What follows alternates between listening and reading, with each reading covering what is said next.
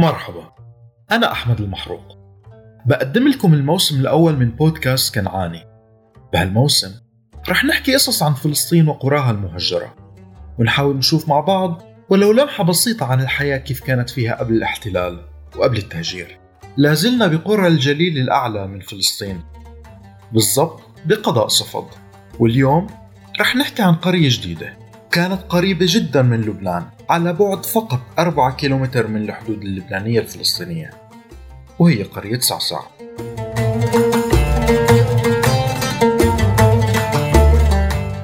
هاي القرية كانت بتبعد 31 كيلومتر شمال شرق مدينة صفد وبالضبط كانت تعتبر هي بقلب جبال الجليل الأعلى وعلى قمة بارتفاع أكثر من 800 متر فوق سطح البحر. وتاريخ القرية بيعود لبداية الألف الثاني قبل الميلاد وهي كانت تعتبر موقع كنعاني استراتيجي يشرف على ما حوله من المناطق.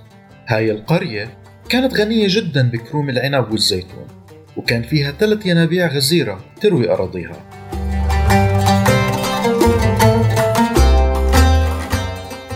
بثلاثينيات القرن الماضي وبسبب قربها الشديد من لبنان أنشأت القوات البريطانية فيها أبراج مراقبة. ونصبت سياجات وأسلاك شائكة. كانت غايتهم إنها ترصد أنشطة المجاهدين الفلسطينيين اللي كانوا بيحاولوا يحصلوا على الدعم من وراء الحدود. القرية كان فيها سوق صغيرة فيها شوية دكاكين وكمان كان فيها مسجد ومدرستين ابتدائيات واحدة للبنين واحدة للبنات. أما بيوتها فكانت مبنية من الحجارة والطين بشكل متلاصق وقريب جدا من بعضه. بحيث إنها كانت تشكل صفوف وأزقة ملتويه ضيقة. تعرضت سعسع لثلاث موجات من العنف الوحشي خلال الصراع الوطني الفلسطيني فبنهاية الثورة اللي كانت ما بين عام 36 و 39 قامت القوات البريطانية بنسف 12 بيت من بيوت سعسع بالديناميت عقابا لهم لأنها اتهمتهم بمساعدة الثوار القوات اليهودية ما كانت أقل همجية من البريطان.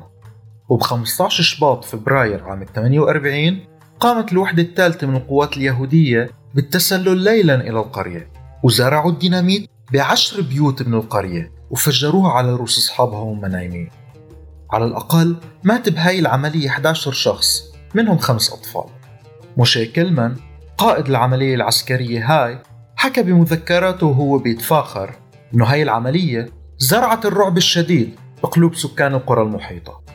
الموجة الثالثة من العنف على سعسع إجت بليلة 30 تشرين أول أكتوبر عام 48 وقتها تم إعدام عدد من رجال القرية وتم تهجير الباقي من أهلها.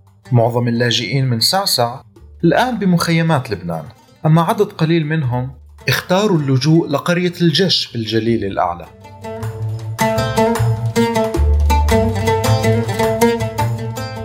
بالنسبة لواقعنا اليوم يمكن قرية سعسع تهجرت وبيوتها للأسف تم تهديمها واللي لا زال قائم منها للأسف المستعمر سرقه مثل ما سرق الأرض. لكن شجر الزيتون لساته ثابت ومتشبث بأرضه وعم يستنى الفلاح اللي زرعه وبيستنى رجوع حبايبه على البلاد. كنت معكم أنا أحمد المحروق قدمت لكم بودكاست كنعاني. جزيل الشكر للموسيقي الفلسطيني نزار روحانا اللي موسيقاه عم ترافقنا كخلفية طول حلقات هذا الموسم واللي هي من أغنية يا رايح صوب بلادي تأليف وألحان الفنان اللبناني أحمد قعبور إذا عجبتكم هاي الحلقة وحابين تسمعوا حلقات تانية من المحتوى اللي بنقدمه يا ريت تكتبوا كنعاني على أي منصة بودكاست تدعمونا بالاشتراك والتقييم وتشاركوا الحلقات مع أصحابكم ليعرفوا أكثر عن المحتوى اللي بنقدمه بهذا البودكاست. شكرا كثير وإلى اللقاء مع بودكاست كنعان جديد. يا رايح صوب بلادي دخلك وصي السلام بلغ أهلي وولادي مشتاق لهم رب الحمام. وقلبي اني انادي بعدها ممنوع الأحلام. الا ايامها ببالي والله بتعز الأيام. الا ايامها ببالي والله بتعز الأيام